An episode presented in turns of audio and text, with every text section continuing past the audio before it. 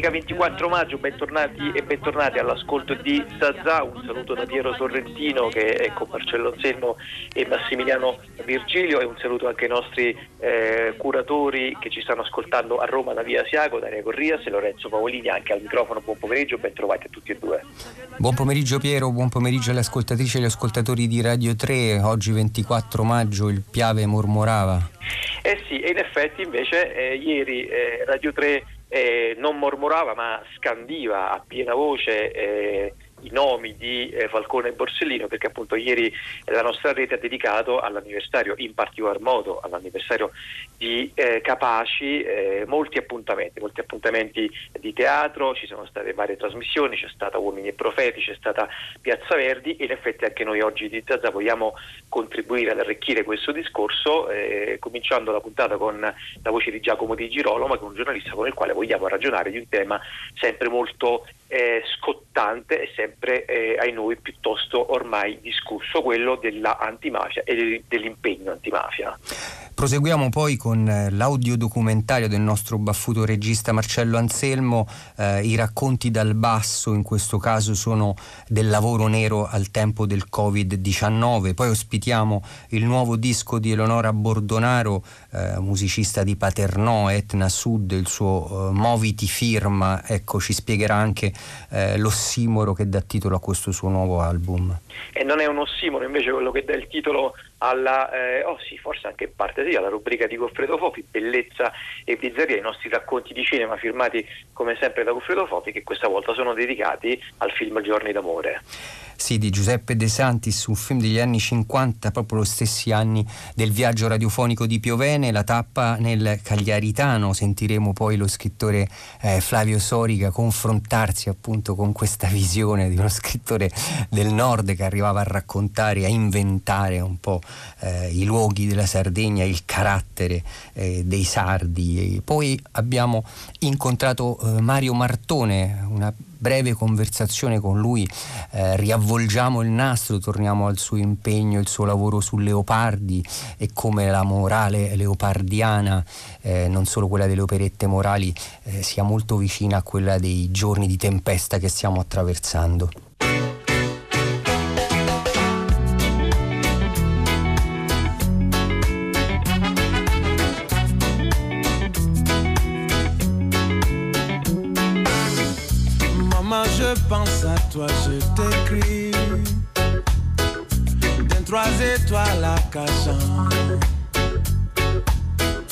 Tu vois, faut pas que tu tombes ici.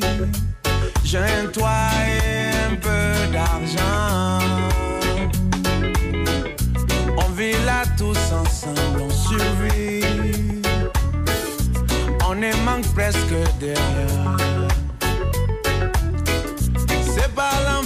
le paradis d'être un Africain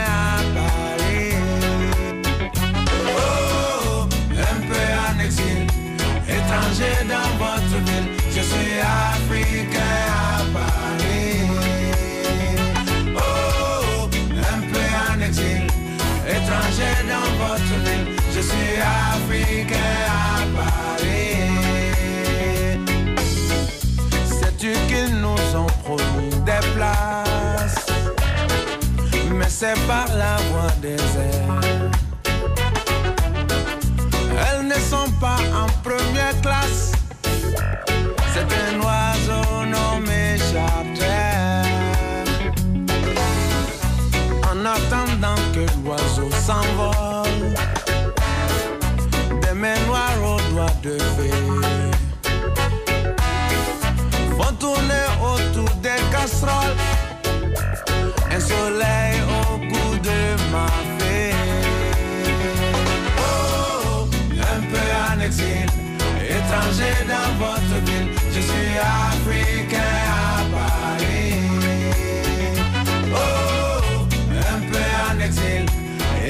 étranger dans votre ville, je suis africain à Paris.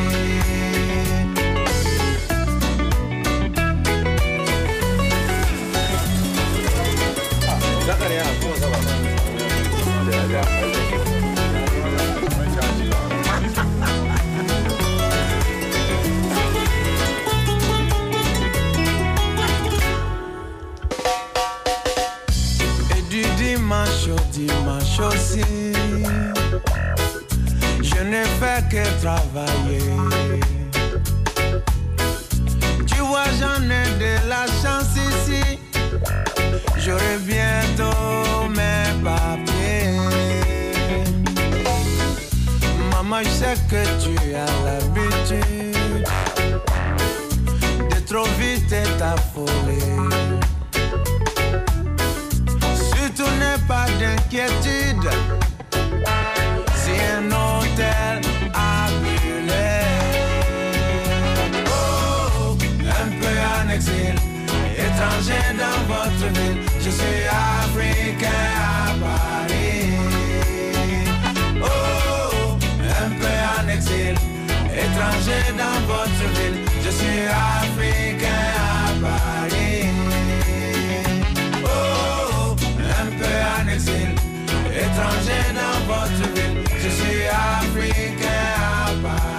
Tiken Ya Fakuli.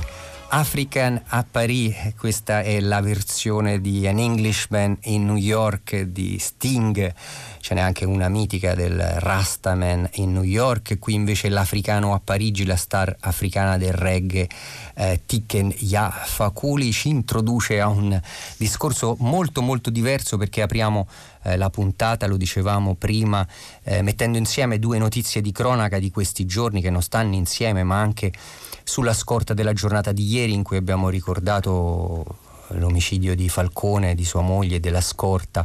E Radio 3 ha con il teatro, potete riascoltare tutto su Rai Play Radio, eh, portato tre trasmissioni che eh, usavano anche il teatro per la denuncia della mafia. Ecco, dicevo partire da due notizie. La prima è questa indagine sul direttore del sito Campania Notizie, eh, Mario De Michele, dopo che si è scoperto che erano falsi, anzi compiuti proprio da lui, stando alle accuse dei magistrati, due attentati a colpi di pistola contro la sua auto e la sua abitazione denunciati dal giornalista che poi però eh, l'avevano fatto finire sotto scorta ma pare fossero stati eh, preparati proprio da lui questi attentati, la seconda l'arresto a Palermo di Antonio Candela che è coordinatore della struttura regionale per l'emergenza Covid-19 in Sicilia che secondo gli inquirenti sarebbe al centro di un giro di mazzette. Ecco, due fatti, ricordiamolo, per i quali non, al momento non c'è alcuna sentenza, ma ci spingono a interrogarci sul tema della legalità e dell'impegno antimafia, essendo entrambi i protagonisti di queste due vicende molto impegnati su quel fronte, entrambi fino ad oggi sotto scorta dello Stato. Ne parliamo con Giacomo Di Girolamo, che salutiamo, buon pomeriggio. Buon pomeriggio a voi. Giornalista, si occupa da tempo di criminalità organizzata, nel 2016 ha pubblicato per il Saggiatore il volume Contro l'antimafia. Gli chiediamo che lettura dà eh, lei di Girolamo di questi due fatti. Sì, eh, eh, avete fatto bene a ricordare contro l'antimafia e ricordare anche l'anno, perché insomma quel libro sembrò nel 2016 mm, no, una, un libro insomma, terribile e, e, e quasi sfrontato rispetto ai mali dell'antimafia, in realtà man mano che passano gli anni e che si rivelano a noi episodi come quelli che avete ricordato in apertura, insomma, quel, quel libro si rivela purtroppo profetico, perché ormai il movimento antimafia si è, si è, mh, è diventato una sorta di dolorificio, come lo chiamo io. perché Episodi come questi si, eh, si ripetono. E, mh, da che considerazione possiamo fare? Per unire due casi che sono diversi. Uno è il giornalista che si inventa, no? il giornalista antimafia, anticamorra, e, mh, per, per avere un ruolo, l'altro è quello del funzionario che si inventa un ruolo di funzionario integerrimo invece per prendere tangenti. E, mh, la considerazione generale che faccio per andare subito alla conclusione è, è- è ancora quella che richiama tutti alla responsabilità. Ehm, eh, noi soprattutto negli ultimi anni abbiamo costruito una retorica dell'antimafia che ci invita a seguire i testimonial, no? coloro che rappresentano dei, dei valori. Molto spesso sono dei magistrati, perché sui magistrati abbiamo ai magistrati abbiamo delegato tutta la nostra coscienza civile, la magistratura. Eh, in realtà invece non, non è così, non, non dobbiamo cercare testimonial, non dobbiamo avere fedi. La- la- in questi giorni noi abbiamo assistito a uno scontro incredibile, un altro dei paradossi dell'antimafia, anche questo è doloroso, lo scontro fra due or- ortodi- ortodossie, quella grillina no, dello- dell'onestà che ha portato Bonafede a essere ministro della giustizia e quella di, di Matteo, la sua ortodossia della, de- della trattativa. Ecco, se noi con- continuiamo a seguire religioni, no, a, a- a innalzare altari e cercare il giornalista vittima della mafia, il funzionario che mh, denuncia le tangenti, il, il, il, super PM che scopre che fa indagini che gli altri non fanno, eccetera, eccetera. Questi episodi continuano a ripetersi. Ecco, Se noi invece puntiamo a essere noi credibili, ognuno nel nostro mestiere, mm. Eh, forse le cose cominceranno a cambiare davvero. Ognuno nel proprio mestiere, appunto, di Girolamo, quindi per lei questo è il modo ancora per eh, poi arrivare a difendere il modello eh, dell'antimafia magari che va ripensato ma soprattutto ecco, non va svuotato di contenuto consegnandolo a un rituale ecco. Sì, e questa cosa eh, l'ho detta proprio pensandoci, ognuno nel proprio mestiere, perché della vicenda di Mario Di Michele ehm, mi ha colpito il, il suo, no, il suo, la sua confessione, chiamiamola così, lui ha, ha scritto un editoriale dicendo guardate mollo perché eh, eh, eh, insomma, faccio un passo di lato e lui a un certo punto scrive una cosa dicendo che insomma ha prevalso rispetto al, al suo mestiere il fatto di sentirsi un giornalista anticamorra, giornalista legalitario, utilizza questa espressione. Ecco, il problema sta proprio in questo. Che differenza c'è tra un giornalista e un giornalista antimafia e un giornalista legalitario? Un giornalista deve essere un giornalista bravo, punto e basta. Un giornalista bravo, sia che si occupi di cronaca, di sport, che di inchieste sui, sulla corruzione della pubblica amministrazione, è comunque un giornalista antimafia. Un giornalista che si inventa l'etichetta giornalista antimafia, anticamorra, perché sa in questo modo di avere più pubblico, chiaramente è un truffatore. È chiaro, eh, lei mh, di Gerolamo però può avvertire anche il rischio che c'è in questi episodi che indeboliscano chi però poi ha necessità effettiva di una protezione da parte dello Stato ecco, per il suo impegno contro le mafie, ecco, questo pericolo c'è, non c'è il rischio di buttare via il bambino insieme all'acqua sporca eh, o, appunto eh, rafforzare la voce di chi eh, spinge affinché ci sia un totale ripensamento del sistema di protezione per giornalisti, politici e scrittori? Certo, ed è il danno più grave di questi, di, di, di questi comportamenti perché mettono a rischio tutti. E, ehm, anche là, cioè, il, tutto il dibattito, pure anche sul giornalismo, tra virgolette, antimafia, espressione terribile, secondo me soffre sempre di qualche di un po' di distorsione, no? di, di, strabismo come Matteo Messina Denaro che insomma strabico da, da un occhio. Perché ehm, in, in realtà chi fa come me giornalista e si occupa di mafia, delle cose del suo territorio, cioè, c'è la protezione, è l'ultimo dei problemi, paradossalmente. Un giornalista che è scortato è un giornalista che non può lavorare, io non, non l'accetterei mai da scorta.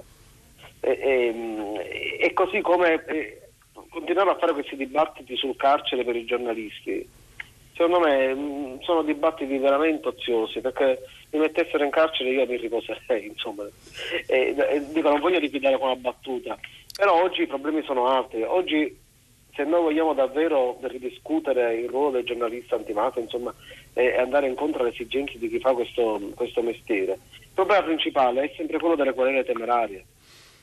Cioè io ieri ho, ho ricevuto di risarcimento danni di decine di migliaia di euro eh, per una, una vicenda legata legata al coronavirus dalle nostre parti, ma è, è una cosa per un appuntamento per me settimanale, quello con la, con la richiesta del 100 danni, con, con l'ufficio di mediazione, che chiaramente eh, ti porta anche a rifiutare perché cosa devi mediare tra uno che ti chiede soldi per un articolo e tu che difendi la verità di quello che hai detto? E quindi poi con il processo, l'udienza, tutto questo al di là delle, delle condanne ti fa perdere solamente tempo e quindi questo sistema va ripensato, io lo dico sempre, perché non è possibile che io venga trascinato in tribunale un giorno sì, un giorno sempre per cose pretestose, senza che chi mi ha, chi, chi mi ha portato in tribunale, cioè l'attore, la parte attrice, eh, paghi un solo soldo per quello che ha fatto. E questo è molto chiaro, Giacomo eh, Di Girolamo, va ripensato il sistema magari ecco proprio in questi suoi aspetti. E la ringraziamo moltissimo e le auguriamo una buona domenica. Grazie a voi.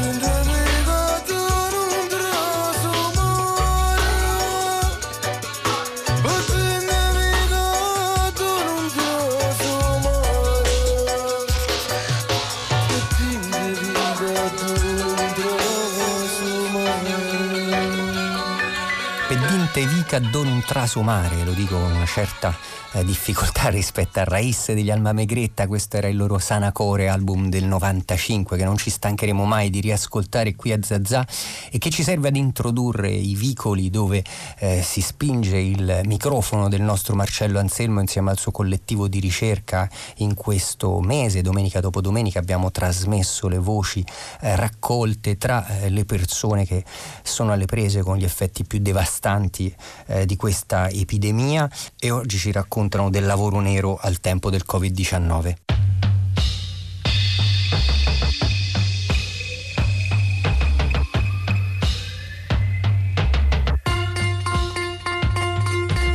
L'improvvisa chiusura delle attività produttive non essenziali, dovuta al lockdown, ha avuto effetti immediati per tutti coloro coinvolti in dinamiche di lavoro nero e sommerso.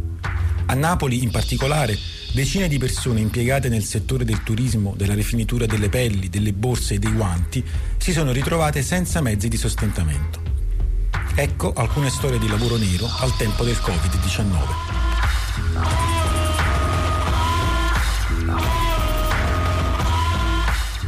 Allora, sono Anna, ho 48 anni e da due anni lavoravo in questo B&B che si trova a Via Nilo e sono praticamente quattro appartamenti adibiti a case vacanze, appartamenti di lusso, eh, bei appartamenti e niente, eh, dal coronavirus si è stoppato tutto. Eh, praticamente io lavoravo a nero, eh, percepivo 7 euro all'ora, eh, ma proprio lavorando, lavorando, lavorando, cioè dovevamo avere tutti e quattro i B&B occupati tutta la settimana per poter raggiungere un massimo di 100 euro, ma proprio un massimo di 100 euro. E niente, è arrivato il coronavirus è venuto a mancare anche questo. Ovviamente la proprietaria eh, del- di questi appartamenti non eh, lavorando ha fermato anche me e non è che diciamo mi abbia retribuito di qualcosa oppure mi ha dato un tot per dire puoi andare anche tu avanti. E questa è la situazione.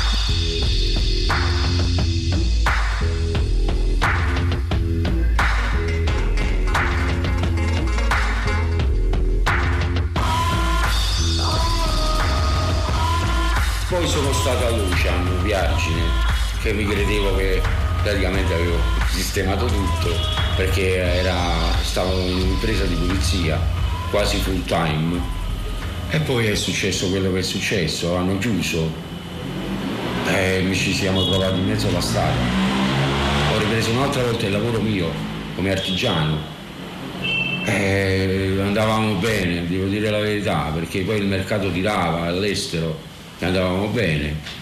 E poi ci siamo trovati in questo tsunami che è successo del Covid-19, eh, con tanti pensieri, nocivamente, mutui, banche che eh, ti trattano come lebrosi, perché non vogliono sapere niente, anzi non perdono nemmeno due secondi per ascoltarti, bastano dire no tu non c'è la motivazione, eh, non posso farci niente, eh, de- devi pagare e basta. Certo bisogna fare qualcosa, ma secondo me qualcosa è fare rumore, non questi flash mob che fanno con, con i classici cartelli in mano così. Bisogna fare un rumore degli anni del 68. Io amo quegli anni perché quel 68 che- però ho visto le masse di persone che scendevano per proprio i loro diritti proprio, e a me. Allora tu dici ma aspetti una, una cosa violenta, no, ma un rumore fa rumore, un rumore fa rumore.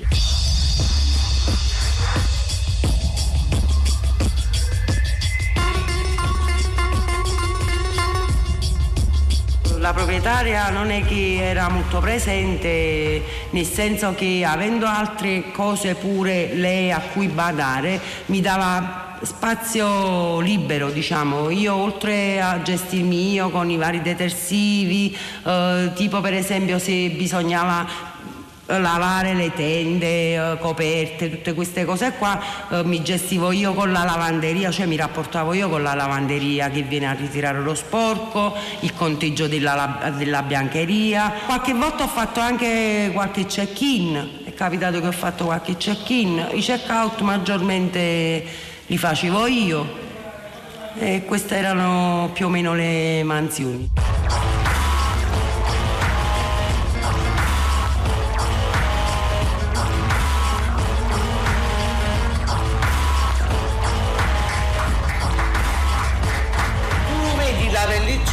Quando me la danno a me.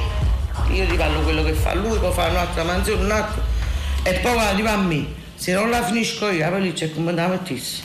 Cioè, sarebbe Perché è l'ultimo proprio passaggio. è l'ultimo passaggio che la faccio la rifinitura completa.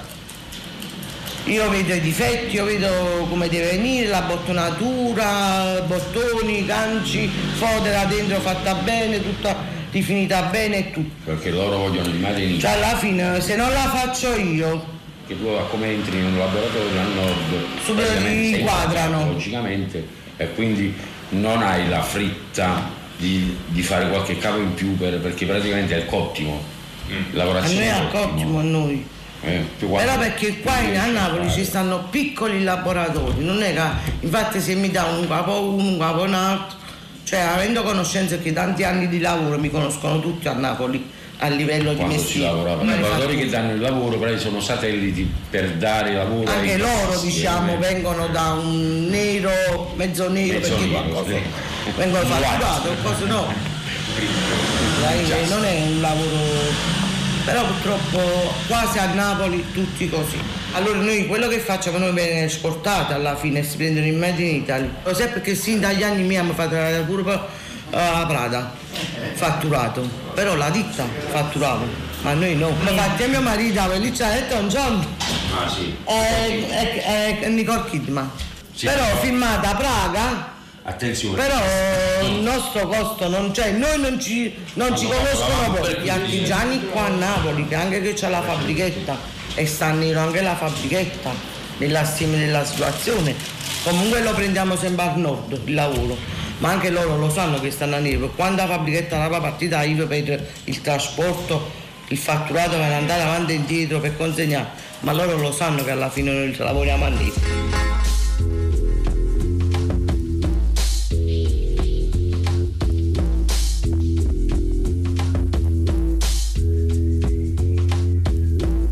L'ultima volta che ho lavorato è stato il 10 marzo. E niente, Anna, adesso è tutto fermo. Eh, ovviamente appena si ricomincia, che si libererà, io chiamo te. Ho fatto la sanificazione di tutti gli appartamenti.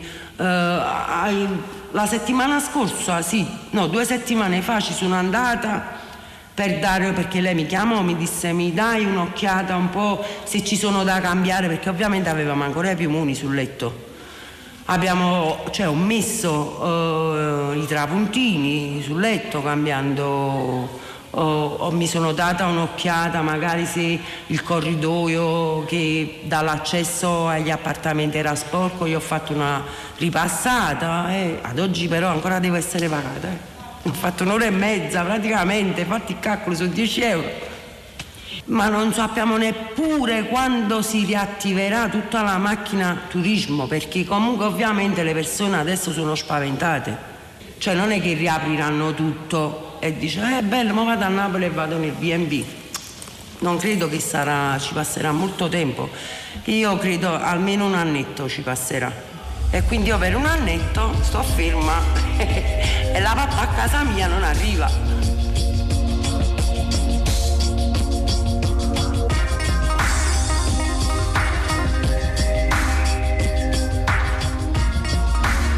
Venendo da una fiera di gennaio di cui è stato fatto la fiera a Milano il 20 ma- febbraio. È proprio il giorno che il giorno dopo il 21 è stato chiuso Milano. E pensi che la fiera ha chiuso battenti, automaticamente non è Gli stato fatto gli ordini, non è scattato niente più. Se ne sono scesi con tutti i capi indietro da non poter fare niente. Mo la ripresa, poi i negozi, cose chiuse ancora, se ci stanno gli ordini, se la gente investisce, perché poi giustamente mo di questi tempi la pelliccia giustamente non è che è facile che uno sa. Non è materiale eh, alimentare che tu dici va bene, una cosa che serve per andare avanti. E dobbiamo sperare. Siamo così, imbaliati alle ombre. Con, con ogni fine mese, adesso sono 3-4 mesi che scatta proprio un film di terrore, perché mamma mia, banca, come si fa? eh? Cioè rimani in piedi in mezzo al letto per, per farti sì. Stiamo che- cercando di mantenere perlomeno il mutuo per non perdere la casa.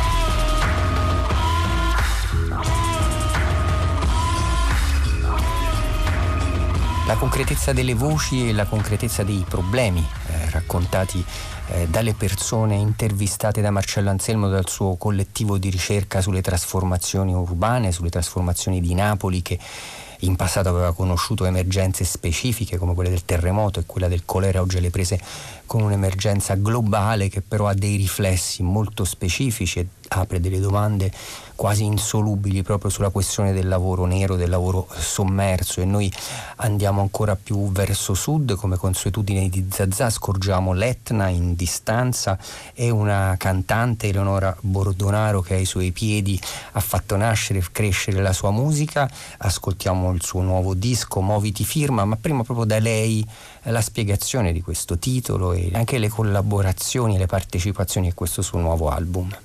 Nel mio paese, Paternò, in provincia di Catania, muovirsi vuol dire restare. Quindi muoviti ferma vuol dire resta ferma. Un ossimoro della lingua che è anche ossimoro del pensiero, racconta il dualismo atavico tra il desiderio di andare e la condanna all'immobilità. È nato in Sicilia e racconta la vitalità di un posto in cui si pulsa di vita attraverso la musica.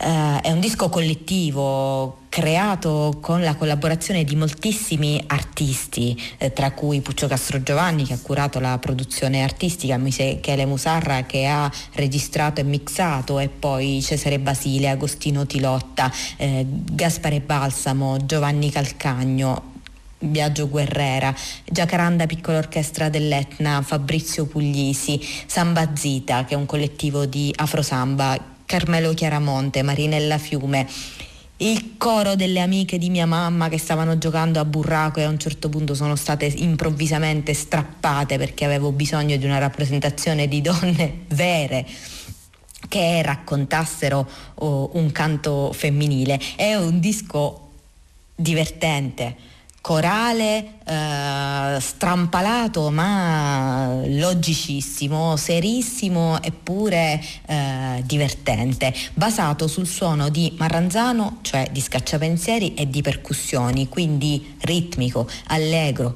Ha dispetto di quello che scrivevano sul National Geographic nel 76 in cui dicevano Sicilia dove tutte le canzoni sono tristi, noi abbiamo voluto creare un nuovo repertorio siciliano in cui le canzoni fossero allegre, eh, nel senso di vitali, fuori dagli stereotipi antichi, eppure radicati a dei valori, a delle tradizioni che ci salvano la vita quando ne abbiamo bisogno.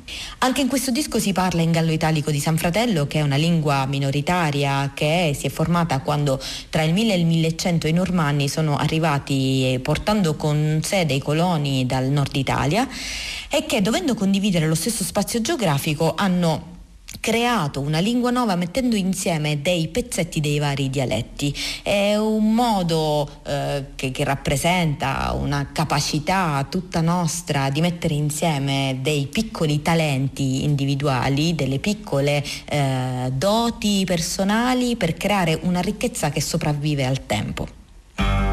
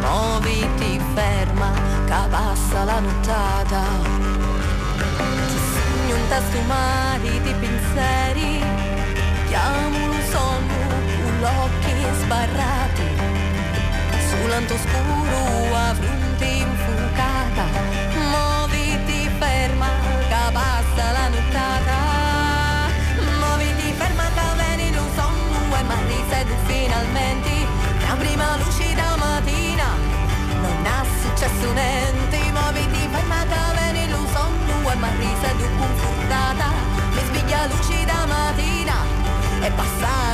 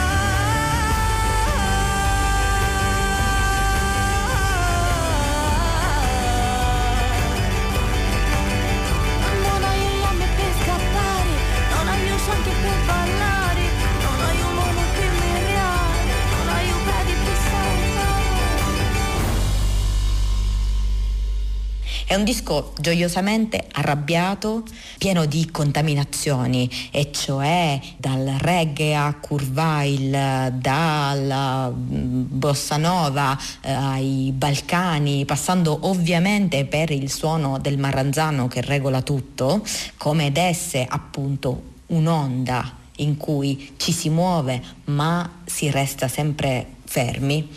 È un disco corale che racconta delle storie individuali, autobiografiche, possibili solamente eh, tenendo per mano una collettività che condivide lo stesso tactus. Con Moviti Ferma volevo omaggiare la vitalità di Catania e la vitalità di artisti che senza aspettare le condizioni migliori reagiscono basandosi solamente sul loro fortissimo desiderio di creare arte, che è l'unica salvezza della nostra vita, l'unica salvezza di questa comunità. La fantasia è l'unica salvezza che abbiamo. E siamo felici nella domenica di Zazà di aver ospitato il nuovo disco di Eleonora eh, Bordonaro. Noi adesso eh, siamo al momento della rubrica di racconti cinematografici di Goffredo Fofi, raccolta da Anna Antonelli. Giorni d'amore di Giuseppe De Santis, torna con la memoria Goffredo Fofi alla visione di un film del 54, storie di fuitine, eh, un film molto ciociaro di vicoli affollati, certo molto diversi da quelli cantati dagli Alma Megretta dove non passa il mare, un mondo eh, scomparso soprattutto per il grado della vitalità, qualcosa di cui parleremo anche dopo in seguito con Mario Martone.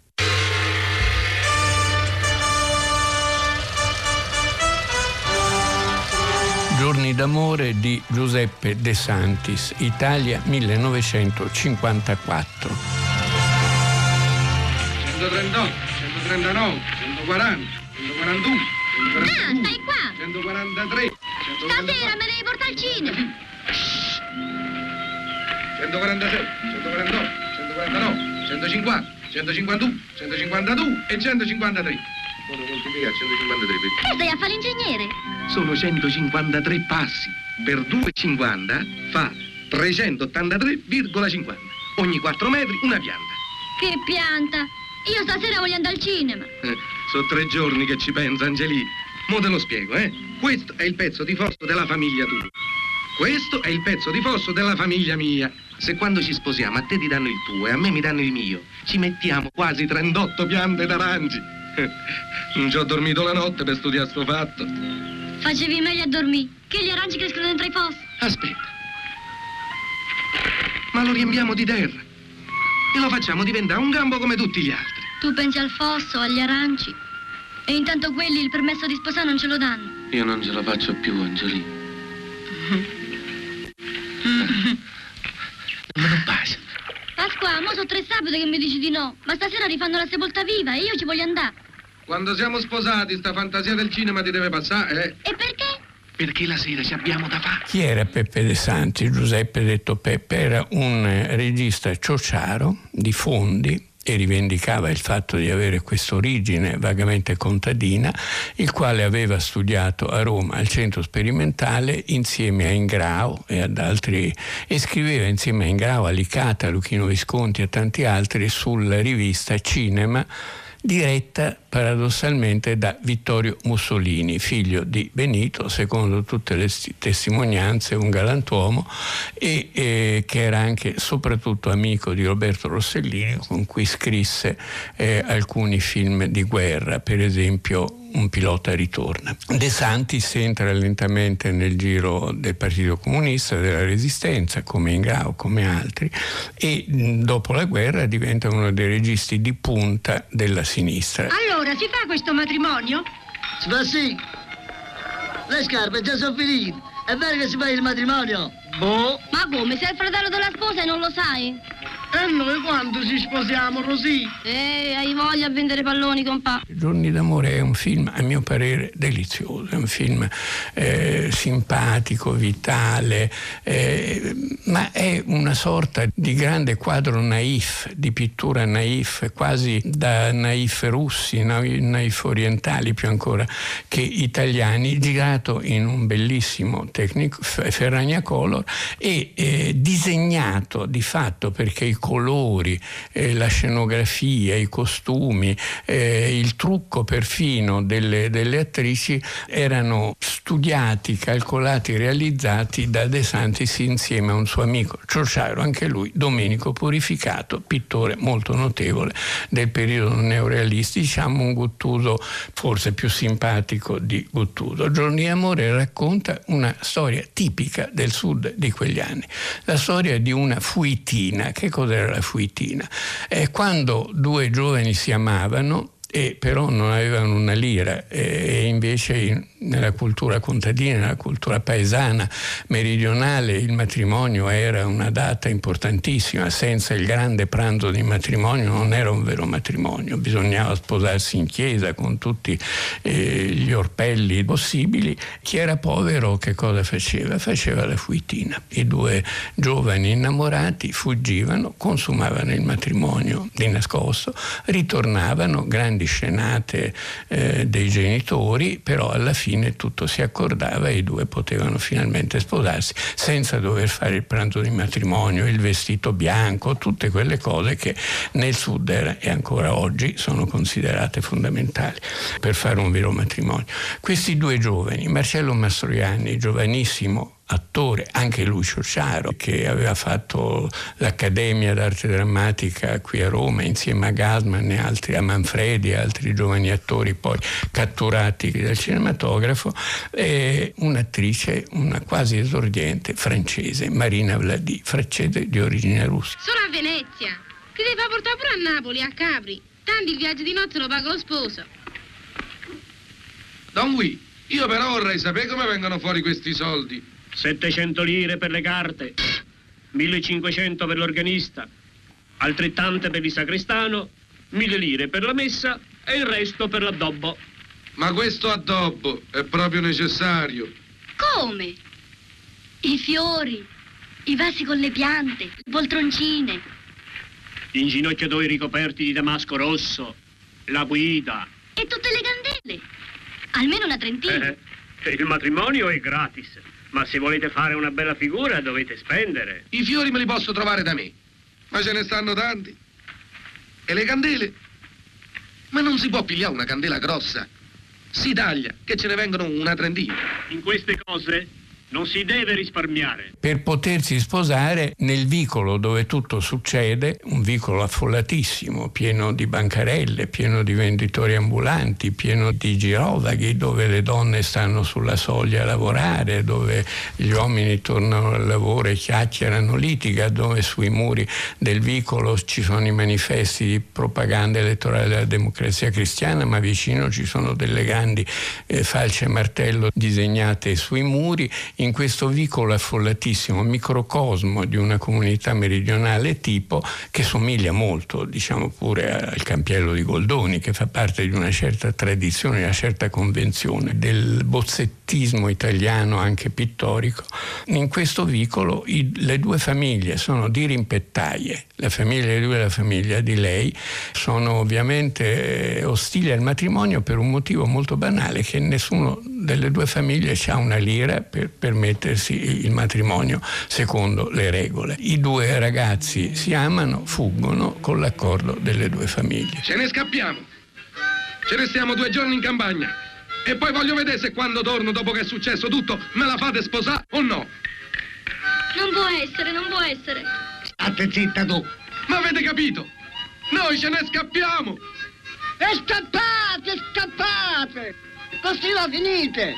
Ma quelle che dite voi se ne sono scappati perché le famiglie erano contrarie. Intanto dopo si sono sposati senza cerimonie e hanno risparmiato tutto. Hanno risparmiato pure l'abito da sposa e i viaggi di nozze.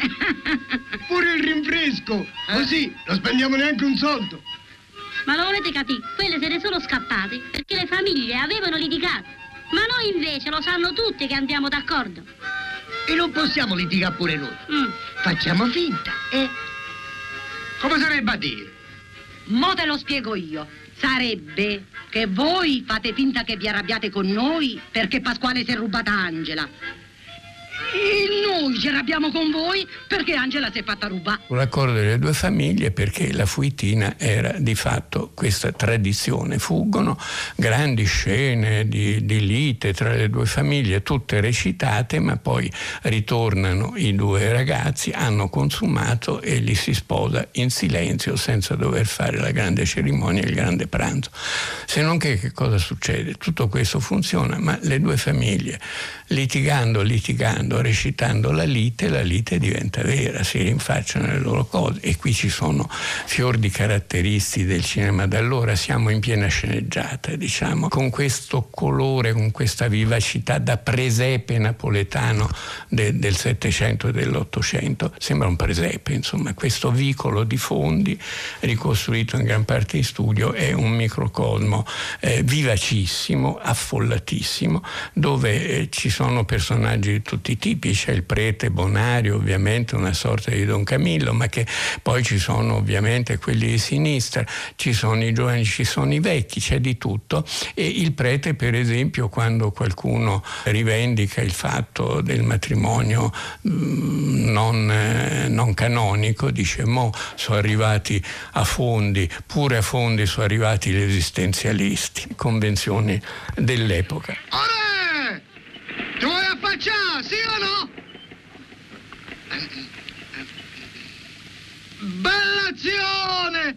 Ha combinato quel garofalo di tuo figlio Pasquale! capito? Ma si può sapere che ha fatto questo Pasquale?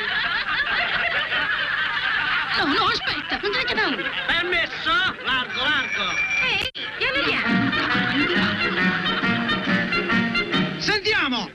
t'ha fatto mio figlio? Cammina. Che t'ha fatto? Che t'ha fatto? Ah, fate finta di niente, eh? Quella povera figlia mia. Lo vuoi dire che ti ha fatto Pasquale mio? Lavatelo. Ha fatto che si è rubato Angela! E che me ne frega a me? Tu, tu, tu!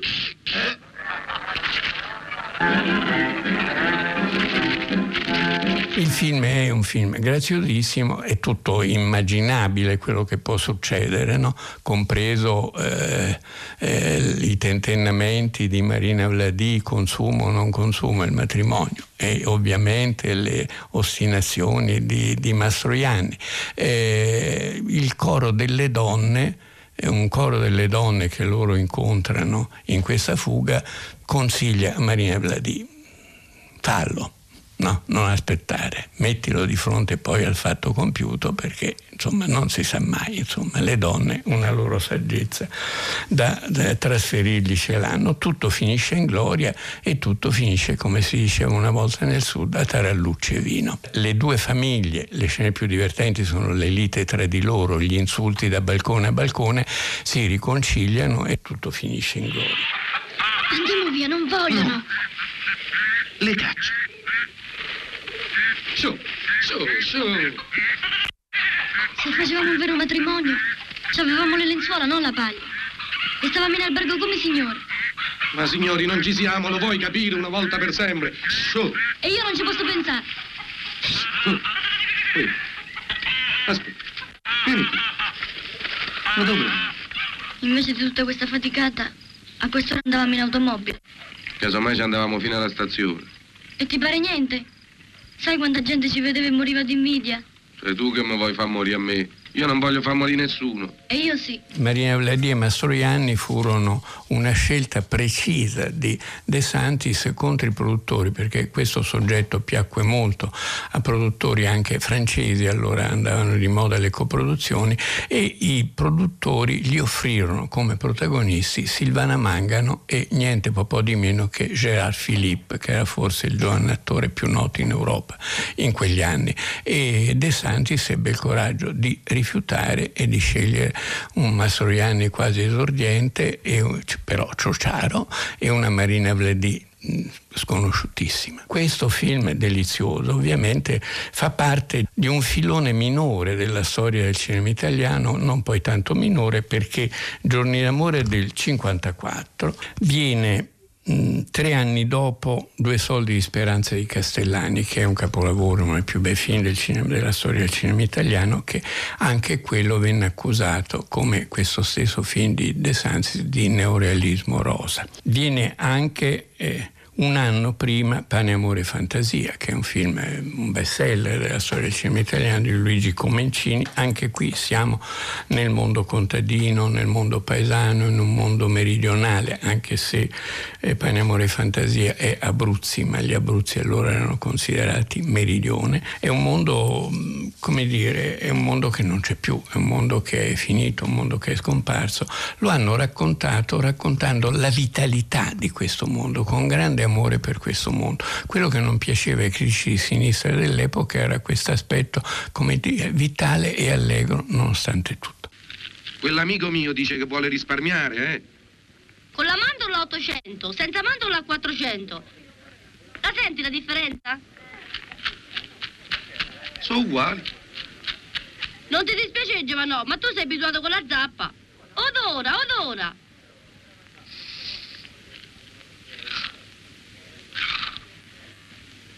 Che fai, signor? Ti levo l'odore di questo. Ah, E beh, per me sono uguali. Ma non si potrebbe fare tutti e due mischiati insieme 500 lire al chilo. ma che ti credi che sono sassi? Tu mi fai perdere tempo. Quando li vuoi comprare, ricordati, 10 kg con la mandorla e 10 kg senza mandorla fa 12.000 lire, hai capito? L'ultima cosa che vorrei dire su questo film, a mio parere molto bello e molto significativo, è che, eh, l'ho detto all'inizio, è un film che annuncia il miracolo, il miracolo economico. Siamo ancora lontani dal miracolo economico, però ci sono già dentro un sacco di cose che definiscono culturalmente l'epoca. C'è la figura di un fotografo giornalista, ci sono le prime motorette, le lambrette, le vespe, c'è un signore che vuole abbellire la casa prendendo le immagini, imitazione da un settimanale che si chiamava Annabella, che era già una rivista molto diffusa tra le donne italiane. C'è eh, i fotoromanzi, e si vede la rivista Bolero, c'è eh, il cinema, e il cinema è quello popolare allora, La Sepolta Viva, un film che incassò moltissimo in quegli anni. Ci sono i canti popolari, c'è gli stornelli, non c'è ancora Sanremo, siamo ancora molto lontani da Sanremo, però senti una freschezza, una vitalità, un entusiasmo, un'uscita dalla fame che preme in direzione di un'Italia diversa.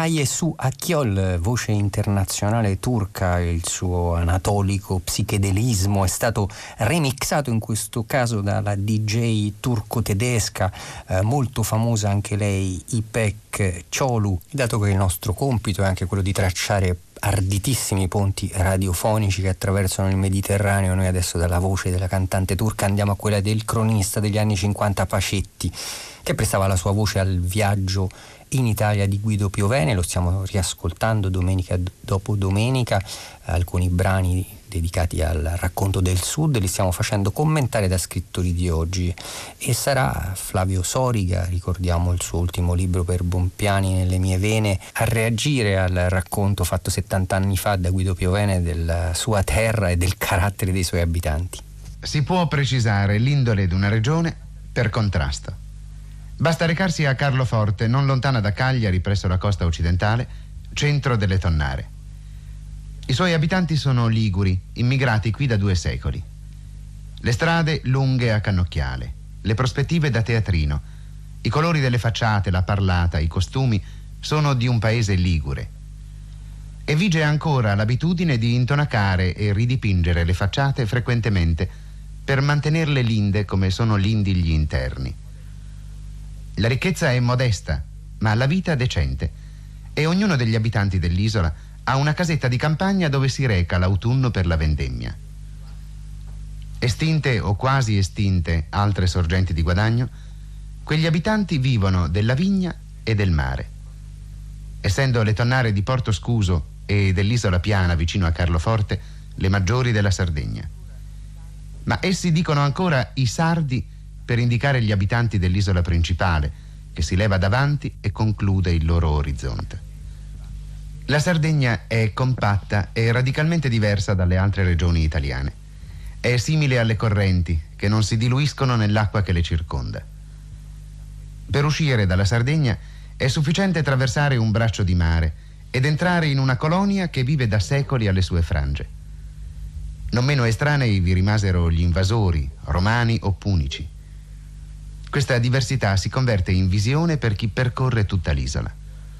senza ricorrere ai geologi che parlano d'uno scheletro granitico ovunque affiorante, senza uguali nel continente, simile a quello della Corsica. Chi giunge qui si accorge subito di trovarsi di fronte ad una terra mai veduta. Nuove queste montagne, che sembrano a vederle favolosamente alte e a misurarle sono basse, a volte di un riverbero strano, abbagliante. A volte si direbbero rossastre o rosate o grigio-verdastre. Ma ci si accorge che sono colori irreali, quasi tutti effetti di luce, su montagne lunari d'un colore bianco di argento, quasi fatte di una materia inconsueta e friabile che riluce come lo zucchero. Seminate di giganteschi massi cui l'erosione ha dato profili di mostri, in quella luce di realtà potrebbero essere montagne viste in un sogno che non si ritrovano più svegliandosi un minuto dopo. Lo strano è proprio che un paese di roccia, anziché dare un senso della realtà, ci sembri fatto col tessuto impalpabile delle immaginazioni. Vivono tra i massi l'elce, la quercia, la pianta da sughero. Non gli orsi e i lupi né le vipere, antichi abitatori degli Appennini. Anche la fauna ha sapore di apologo. Gli animali crescono qui più piccoli del normale, siano asini o cavalli o anche animali da cortile, con l'eccezione dei cinghiali, più grandi che nella Maremma. Compaiono la volpe e il gatto selvatico, le foche presso alcuni tratti di costa, la donnola dai piedi rossi, il muflone dagli occhi tondi, simili a biglie. Tutte le regioni italiane, specie nel mezzogiorno, soffrono per eccesso di popolazione. La Sardegna, per il contrario. Benché la sua popolazione, oggi in veloce aumento, si sia raddoppiata in un secolo, è una regione spopolata. Il rapporto tra il numero degli abitanti e la superficie dell'isola corrisponde a quello italiano all'inizio del Settecento. I centri abitati in Sardegna distano in media tra loro 50 chilometri. Le coste sono notevolmente più lunghe di quelle siciliane, ma scarse di facili approdi. La configurazione fisica, gli attacchi pirateschi, il flagello della malaria hanno in passato rivolto l'animo dei sardi alla montagna piuttosto che al mare. Sono perciò strani isolani d'indole montanara più che marittima. Fra tutti gli italiani sono essi quelli che seguono più a rilento la tendenza a lasciare la montagna per la pianura. La Sicilia, marittima, allinea 107 comuni litoranei, la Sardegna 57. Si pesca anche in Sardegna. Più che i sardi però coltivano la pesca uomini d'altra razza, liguri, napoletani, toscani o addirittura catalani come ad Alghero, immigrati secoli fa e fermatisi sulle frange della Sardegna senza penetrarvi mai. Il contrasto con la Sicilia non potrebbe essere più netto. Sebbene le statistiche sull'economia sarda ci diano, nel confronto alle altre regioni italiane, una serie quasi costante di minimi, chi si reca in Sardegna non ha impressioni deprimenti. La Sardegna, più ancora che depressa, è ritardataria. Gran parte delle sue campagne non fu mai trasformata e solo oggi si comincia a farlo con un piano organico. Non circonda quest'isola l'alone del decadente e del decaduto. Si tratta di una terra ancora in gran parte vergine, piena di energie potenziali che non vennero mai alla luce. Il suo modesto tenore di vita non dà perciò un senso di tristezza. Concorre a questo il carattere del sardo, cosciente di sé, orgoglioso, non dissolvente come quello che si forma nelle terre dalle civiltà disfatte. E l'intelligenza sarda, così autentica, così asciutta, da cui non emana il malessere di una cultura in declino. Una nozione vieta che Cagliari è più antica di Roma ci dà il tono dell'isola, rimasta sempre più antica del continente, senza attraversare le fasi della maturità storica e del decadimento. Ma raddoppiatasi in trent'anni, trasformatasi in grande porto e per di più risorta dai bombardamenti bellici, la Cagliari di oggi presenta gli aspetti moderni con più forte rilievo. Certo è piacevole andare tra gli avanzi della città vecchia, tra archi, angiporti, viuzze e bottegucce artigianali. Ammirare il castello, le due torri e la cattedrale che manifestano l'influenza di Pisa. I quartieri nuovi, però, che si espandono tutto all'intorno, e il fronte moderno del porto prendono il sopravvento nella mente di chi torna a Cagliari col ricordo. La capitale ha camminato più rapida della regione. È il porto nel quale si svolge il traffico necessario alla vita della Sardegna. Tuttavia non si sente nemmeno tra gli abitanti di Cagliari l'innato attaccamento del mare delle popolazioni liguri, siciliane, campane. Il mare non è il loro sogno. Né il soffio del mare compenetra, come Genova o Napoli, questa città, rivolta soprattutto a se stessa ed al suo retroterra. La grande bellezza di Cagliari è nella baia, dai famosi tramonti, tutta promontori e seni e repentini cambiamenti di prospettiva. Dominata da una curiosa sella del diavolo, il cui nome contrasta con quello complessivo di Golfo degli Angeli, essa ricorda in proporzioni minori la baia di Rio de Janeiro, per le sue coste frastagliate dove si alternano la duna, la salina e la roccia. Ma forse anche perché le zone militari vi si introducono segmentandola, tra la città e il mare si avverte un distacco. Più che vivere dentro la bellezza del mare, a Cagliari la contempliamo.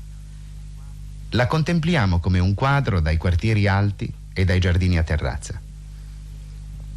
Direi che è una città di mare che non accende fantasie navigatorie o esotiche ed è il luogo di concentrazione dell'intelligenza sarda, non divagata ma raccolta sulle tradizioni dell'isola, i suoi bisogni, il suo futuro. Parlare col sardo è difficile, ma una volta preso l'avvio, la conversazione dà frutto. Al primo contatto è un uomo chiuso che non si stupisce di nulla, per orgoglio, pudore, ma anche per un sentimento sincero della scarsa importanza di ciò che gli altri ammirano. Perdura in lui l'atavico atteggiamento di un popolo di pastori, avvezzi a vivere di fronte alla grandezza sempre uguale della natura, al vuoto delle lunghe ore e al difficile problema di sopravvivere. Di fronte a questo, tutto è piccolo, indegno di meraviglia. Vi è nell'animo sardo quasi avversione ingenita per l'industria e la stessa agricoltura, nemica della pastorizia. Ma il rovesciamento nel sardo può essere rapido e netto. Non appena convintone, in lui subentra l'entusiasmo per le cose un tempo aborrite. E non è un entusiasmo confuso e generico, ma preciso nei propri intenti, con la serietà, la sagacia, la pulizia morale, la coincisione di pensiero nate da tanti secoli contemplativi. Il sardo è di abitudini silenziose e capita nei ristoranti di vedere persone sedute ad una stessa tavola che non si rivolgono una parola durante il pasto. Se si induce a parlare, il taciturno però si trasforma in loquace e palesa un bisogno di contatto umano represso. La sua eloquenza è allora chiara, senza confiezze. Perciò, sebbene non abbia tradizioni primarie nel panorama culturale italiano, rivela un'intelligenza vera in senso moderno. E questa forse è l'unica regione del nostro paese in cui si assiste ad un passaggio tra due termini entrambi sani, il primitivo autentico e la modernità convinta.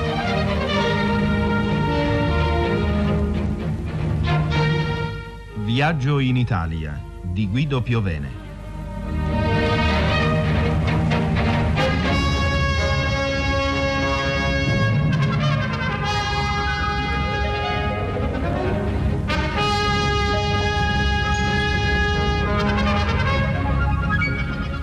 La Sardegna e Cagliari.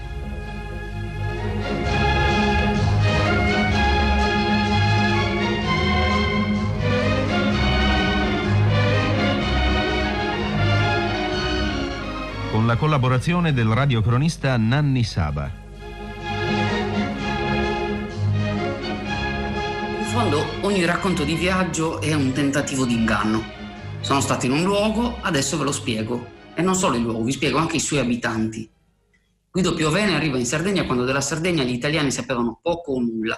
Qualcuno, più che altro qualcuna dei suoi ascoltatori aveva forse letto i romanzi di Grazia Deledda, molti avevano avuto notizia delle lotte dei minatori, di qualche ammazzamento nelle campagne e poco altro. Era l'Australia, la Sardegna degli anni 50, era il lontano ovest, era la Pampa. Raccontare l'isola voleva dire inventarla e per di più Piovene scrive bene, è abile a osservare, è colto, elegante e quindi questa invenzione gli riesce bene, è densa di analisi intelligenti, di verità, di buone intuizioni.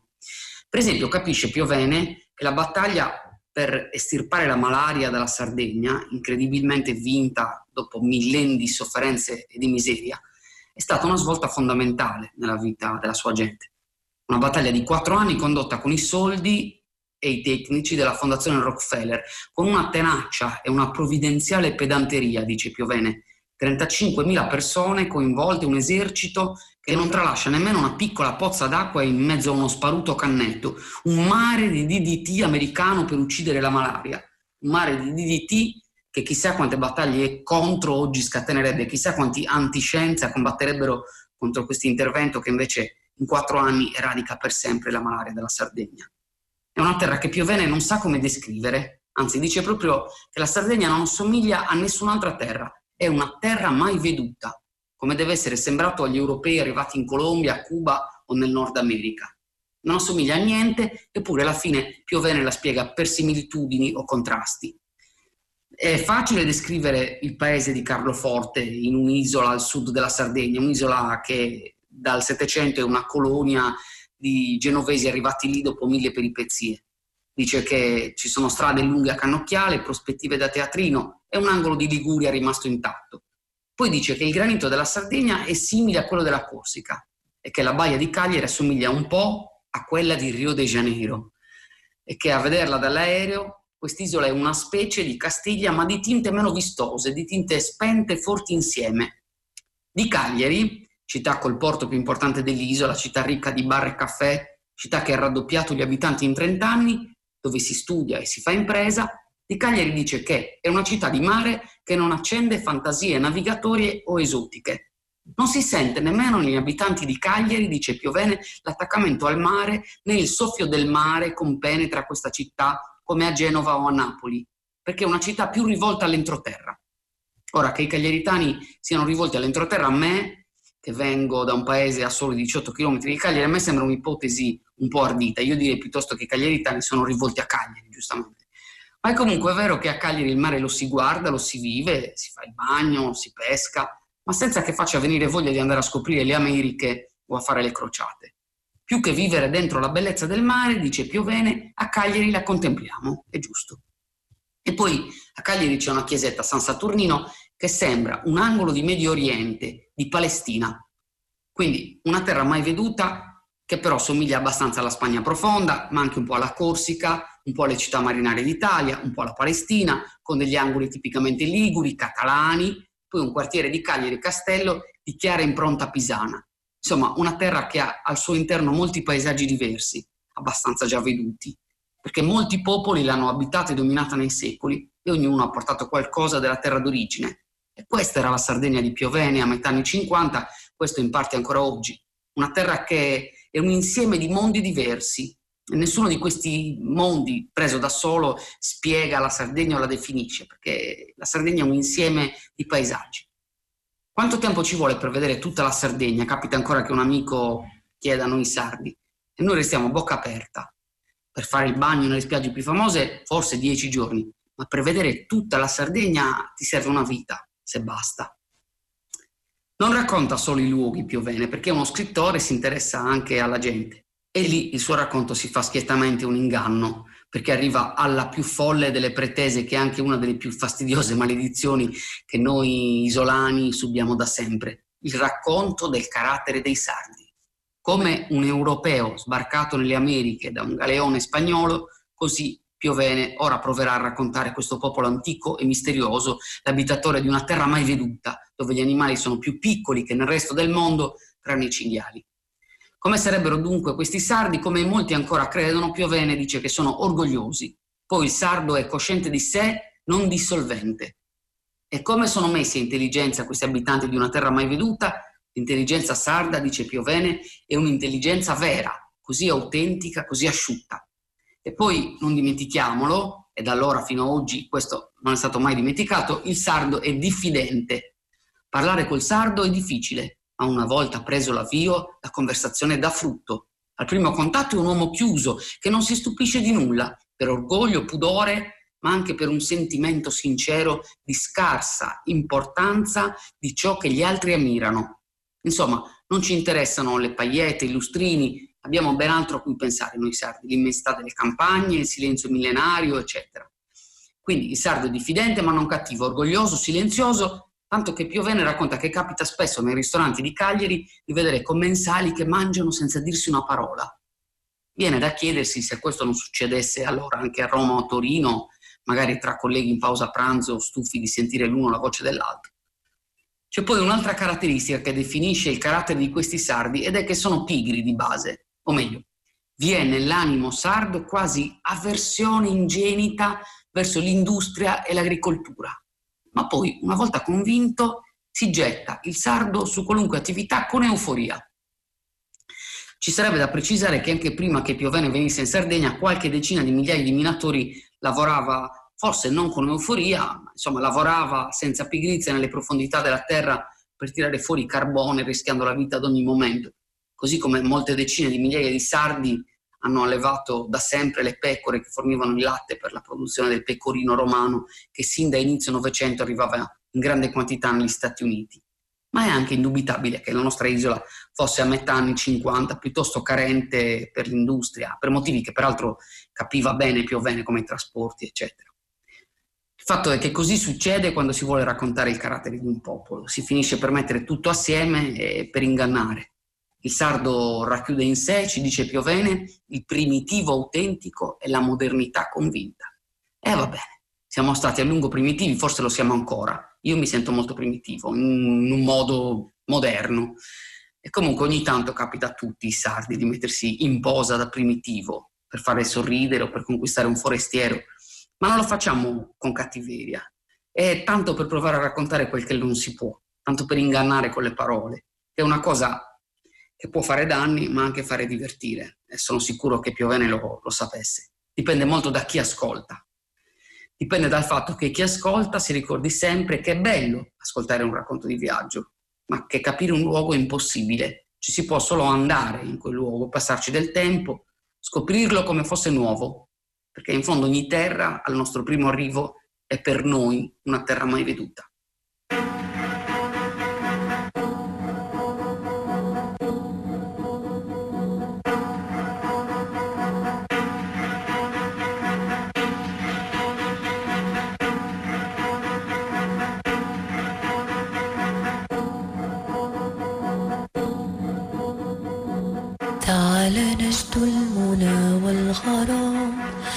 كفانا البعد أيام تعال قبل انقضاء الشباب وموت الحب وانقطاع الرذاذ أنت الهوى أنت ملء الأماني. حياتي أنت فداك أنت. دنيا الغدا الأحلام الغدا والقبل وكل الأمل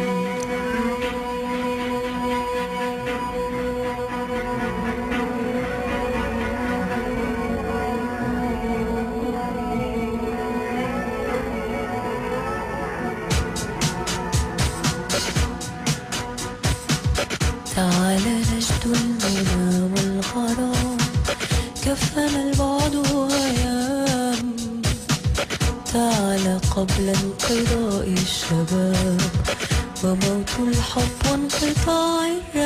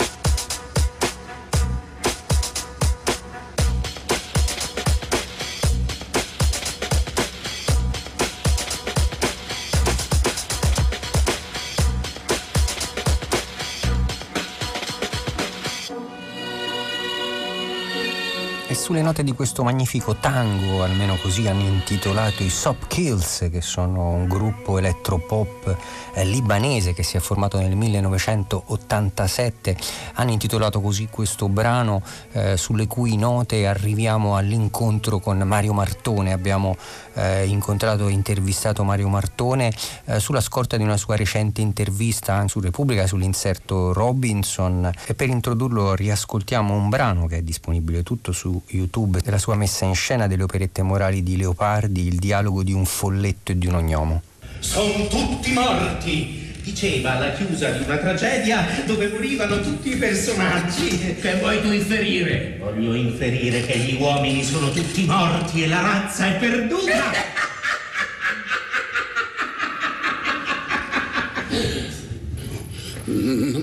Ma come sono andati a finire quei monelli?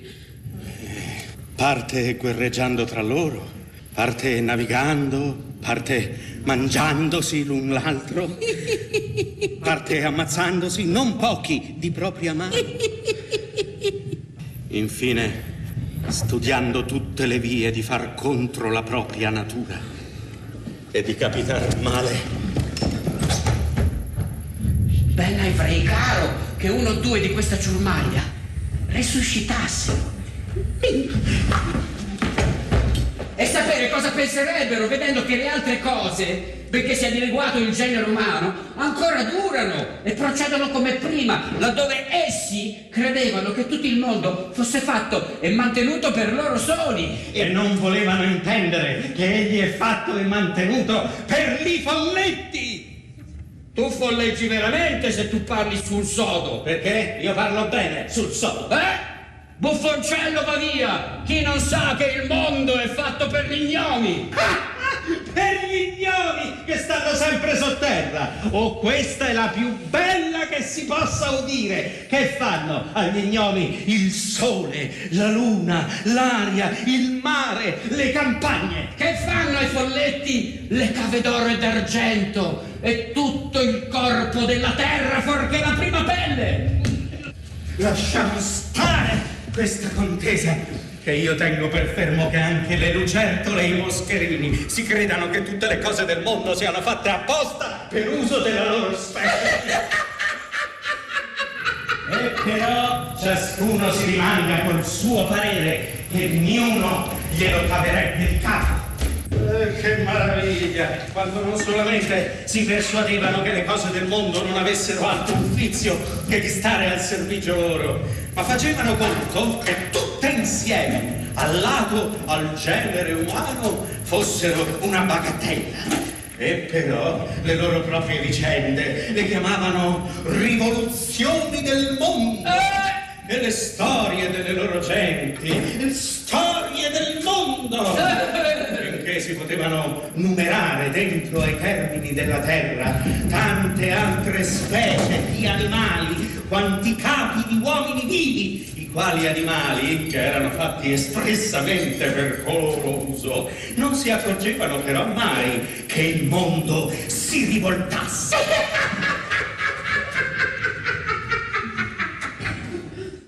Ma ora che sono tutti spariti, la terra non sente che le manchi nulla e i fiumi non sono stanchi di correre e il mare, ancorché non abbia più da servire al traffico e alla navigazione, non si vede che si rasciughi. Ecco, questo che abbiamo ascoltato era un brano delle operette morali messe in scena da Mario Martone. Siamo seduti davanti a lui e ci serve proprio a intonare una piccola conversazione che vogliamo avere proprio a partire dal suo Leopardi, era il 2011, questo era il Teatro Gobetti a Torino, erano eh, Marco Cavicchioli che interpretava l'Ignomo e Paolo Musio il Folletto e c'era Roberto De Francesco che faceva Leopardi, l'abbiamo sentiti eh, irridere le sorti del genere umano che si è estinto pensando che la natura fosse al proprio servizio, abbiamo sentito lo gnomo e il folletto fare lo stesso errore pensando che le risorse della natura fossero o per l'una o per l'altra delle specie, folletti o gnomi e leopardi riflettere sul fatto che la terra non sente gran mancanza del, del genere umano, i fiumi continuano a scorrere, i pianeti a brillare. Ecco, c'è una morale leopardiana nella tempesta che stiamo attraversando Mario Martone, così eh, l'ha definita in un articolo, in un'intervista con la Bandettini su Robinson. Beh, eh, certo, del resto quando mi sono avvicinato a Leopardi è stato per occuparmi del presente, come sempre faccio quando mi volgo lo sguardo all'indietro. Cioè avevo la sensazione che Leopardi avesse molte cose da dirci non sul tempo suo, ma sul tempo nostro, ed eccolo qua. È abbastanza impressionante che il secolo si chiuda, perché se, si dice sempre che sia stato l'attentato di Sarajevo no? ad aver inaugurato il Novecento. Oggi invece capiamo che, sta, che è stata la pandemia detta spagnola, che in qualche modo diciamo, fa cent'anni di distanza con la pandemia di adesso e la cosa impressionante è che mascherine, distanziamento, cioè in mezzo siamo andati sulla Luna, abbiamo inventato i computer, la rete, trapiantiamo i cuori eppure invece diciamo come dire siamo di nuovo lì. No? E quindi certo Leopardi se la ride, come dire, ci parla quindi in maniera che non è disperante, Ecco, è questo che è interessante ed è bello di Leopardi, cioè è proprio a partire da questo che tu puoi rifondare un, un senso di umanità, cioè proprio capire che appunto non è diciamo la fede nell'ideologia, nel progresso, nel, nel continuo procedere nella edificazione, nella mercificazione, nella globalizzazione, no? cioè non è, non è, comunque questo. Sì, questo ci può stare, questo fa parte delle cose umane, fa parte così, la storia del genere umana è fatta di progressi e di catastrofi, insomma ne combiniamo di tutti i colori da quando siamo al mondo e continuiamo a farlo. Ma non è questo, ecco, cioè il punto sei tu, sei tu in quelle che possono essere appunto tempeste, le definivo tempesta in che senso? Perché cosa succede nella tempesta? Tu nella tempesta sei accecato, no? cioè non riesci a vedere che cosa c'è oltre, no? cioè la tua vista si fa più corta. Esattamente quello che stiamo noi vivendo noi adesso. Cioè noi in questo momento non siamo proprio in grado di avere una vista lunga, noi non lo sappiamo che cosa c'è dopo la tempesta. Siamo accecati. E qui adesso siamo stretti l'uno all'altro. No? Appunto, eh, Leopardi parlava della social catena nella ginestra. Eccola qua, la social catena. Siamo legati nel senso che proprio siamo legati da un virus, siamo legati, siamo distanti ma siamo legati. Cioè mai come adesso si vede che siamo tutti legati, che c'è un filo che ci lega e ride di noi per certi versi. Quindi questo vuol dire però che allora la catena umana è l'unica, cioè il, il, tuo far parte di quella catena, la tua responsabilità individuale, ciò che tu sei, ciò che tu fai nella relazione anche stretta, non soltanto quella ampia, quella politica, quella sociale, ma proprio quello che fai tu è quello, è tutto lì. È tutto lì, Mario Martone, lo sguardo al passato per parlare del presente, la responsabilità personale la fine di un mondo. Ecco, eh, abbiamo ragionato anche con altri eh, scrittori intellettuali a Radio 3, a Zazzar, recentemente lo facevamo proprio con Giuseppe Montesano. Eh, la fine di un mondo che è il Novecento, ma che va indietro all'Ottocento, al romanticismo, all'illuminismo, sono eh, la materia il mondo che ha alimentato la tua arte negli ultimi anni, sempre, che hai iniziato nell'avanguardia, che ormai si sono anche storicizzate, anche il tuo lavoro al Madre, la rimessa in scena di Tango Glaciale, hai attraversato all'indietro, sei tornato al risorgimento, a Leopardi, stai lavorando su Scarpetta. Ecco, è il mondo che alimenta la tua arte, si sta chiudendo ci sei con i piedi dentro, ci siamo molti con i piedi dentro, ecco come si pone un artista di fronte alla constatazione che quel mondo si sta chiudendo, si è chiuso, ma ci può parlare ancora un presente? Ma i primi passi che ho mosso erano in un, in un ambito in cui il distanziamento si chiamava performance, cioè non si lavorava nei teatri ma si lavorava in luoghi aperti o di qualunque tipo e teatro poteva essere Dino Giacalone che tentava di lanciarsi da un cavalcavia su un camion piuttosto che Barberio Corsetti che faceva volare i suoi attori sugli alberi di Piazza Cavurro, per quanto mi riguarda eh, far volare un aeroplanino sulla testa di, degli spettatori in un parco, quindi oggi si direbbe distanziamento sociale, ma in realtà lì era distanziamento nel senso apertura, distanziare per aprire per aprire la mente, per aprire... Quindi è vero che ho lavorato tanto nel passato, ma per certi versi ho lavorato anche tanto nel futuro, perché allora quello era futuro, era...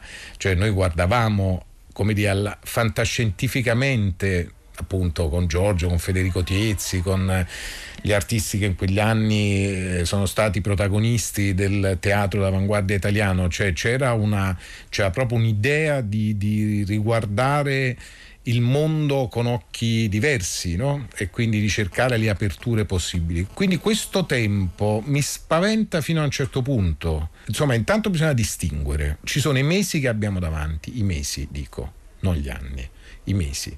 Insomma, sono i mesi che ci separano da quando a un certo punto capiremo dal bivio che cosa accadrà. Cioè accadrà che resteremo davvero, come alcuni dicono, continuamente alle prese con virus che uno dietro l'altro continuano a svilupparsi, oppure come altri dicono l'epidemia andrà via, così come sono andate via epidemie anche terrificanti come, come la spagnola. Noi questo ora non lo sappiamo, questa è la condizione molto particolare di questi mesi, questi mesi in cui sono, siamo impegnati a dove stare distanziati, a non fare assembramenti, a indossare la mascherina, cioè un comportamento molto strano. Però questo è anche il tempo appunto di immaginare altro e perciò dico più che pensare, cioè quindi mi viene da pensare a tutto il lavoro fatto alla fine degli anni 70 e a quel senso di apertura. Non che cioè io oggi ovviamente quel lavoro me lo riporto in, al- in un altro modo nel mio presente, no? cioè questo rapporto tra teatro in realtà, non so, si alimenta per dire oggi se faccio il sindaco del Rione Sanità con i ragazzi del NES a San Giovanni a Teduccio, continuo a prendere ossigeno dalla realtà, dal rapporto con la realtà, quindi in- sono sempre quello lì. È chiaro che è diversa la forma, adesso metto in scena un testo di Edoardo De Filippo, oppure posso affrontare Leopardi o così, però lo spirito che si vedeva anche appunto nella mostra fatta al madre era non a caso vo- voluto fare una mostra che non era fatta di pezzi che si potevano diciamo eh, appendere per così dire alle pareti o mettere su dei pannelli ma invece creare un flusso con un otto rovesciato col segno dell'infinito perché di questo si tratta. Cioè eh, capire che dobbiamo muovere il cervello e l'immaginazione cioè non farci schiacciare, anche perché ovviamente i pericoli sono enormi, cioè farsi schiacciare oggi significa farsi schiacciare politicamente, ci sono insomma rischi enormi, voglio dire, no? che dietro un'emergenza come questa. Allora tenere vivo lo spirito e l'immaginazione, ecco, perché l'immaginazione in questo caso è l'unica che ti può aiutare a a capire proprio cosa fare della tua vita in questo tempo. Ripeto, in questo momento parliamo di questi mesi, cioè viviamo questo presente qui, poi avremo tempo di riflettere su quello che av- avverrà dopo. Ecco sì, un'ultima domanda Mario Martone proprio sulla ripresa. Effettivamente sono i mesi che abbiamo di fronte per un artista, dire, vogliono dire dei progetti che sono lì appunto in un'incertezza. Si parla molto di questi protocolli che sono diventati la nuova ossessione del presente perché dovrebbero essere delle modalità per comportarsi, per esempio per poter girare su un set o lavorare dentro un teatro. Eh, non possiamo non domandarti qualcosa sul tuo progetto su Scarpetta, siamo a Zazzano, con lì rilavorerai con Tony Servillo, stai lavorando con Tony Servillo, siete, siete in mezzo al cammino, il senso di questo ritorno a lavorare insieme, il senso di questo progetto su Edoardo Scarpetta, su quella- quel modo di confondere vita e arte che in fondo è sempre stato il Novecento. Eh, protocolli, autocertificazioni, io sono riletto Kafka in questo periodo perché mi sembra, voglio dire, perfetto anche lui per... E, insomma, eh, sì, il, il film su, su Scarpetta è maturato ovviamente come sempre accade insomma, nel- nei miei lavori tra cinema e teatro, quindi ho messo in scena Edoardo De Filippo, il sindaco di Roma Sanità e questo in un certo senso mi ha portato a, insomma, a studiare Edoardo, quindi a scoprire in un certo senso la figura di Scarpetta e interessarmi all'aspetto familiare, cioè questo rapporto tra vita e teatro che insomma è molto forte nella tribù di Scarpetta, considerando anche quanto la questione padre-figlio sia diciamo molto accesa nel teatro di Edoardo, se si pensa a Filomena Marturano o anche al sindaco del Rione Sanità, sono temi diciamo, che accendono Edoardo diciamo, in un modo molto drammatico e questa è la spia di qualche cosa. Quindi abbiamo lavorato con il poeta Di Maio alla sceneggiatura e abbiamo cominciato le riprese. Le sei settimane invernali le abbiamo fatte quasi tutte, sono mancati solo due giorni e poi c'è stato il lockdown. Insomma, pelo pelo Ecco, non siamo stati interrotti nel mezzo che sarebbe stata una catastrofe. E adesso abbiamo le due settimane invernali. Che accadrà? Non lo so. I protocolli ci diranno cosa si potrà fare, anche se lo possiamo piuttosto intuire cosa diranno i protocolli. Questo vale un po' per il cinema o per tutto. Tutti sembra appunto che kafkianamente debbano, diciamo, aspettare questa direttiva dall'alto. Sono tutte cose che possiamo capire benissimo da noi, non ci vuole niente.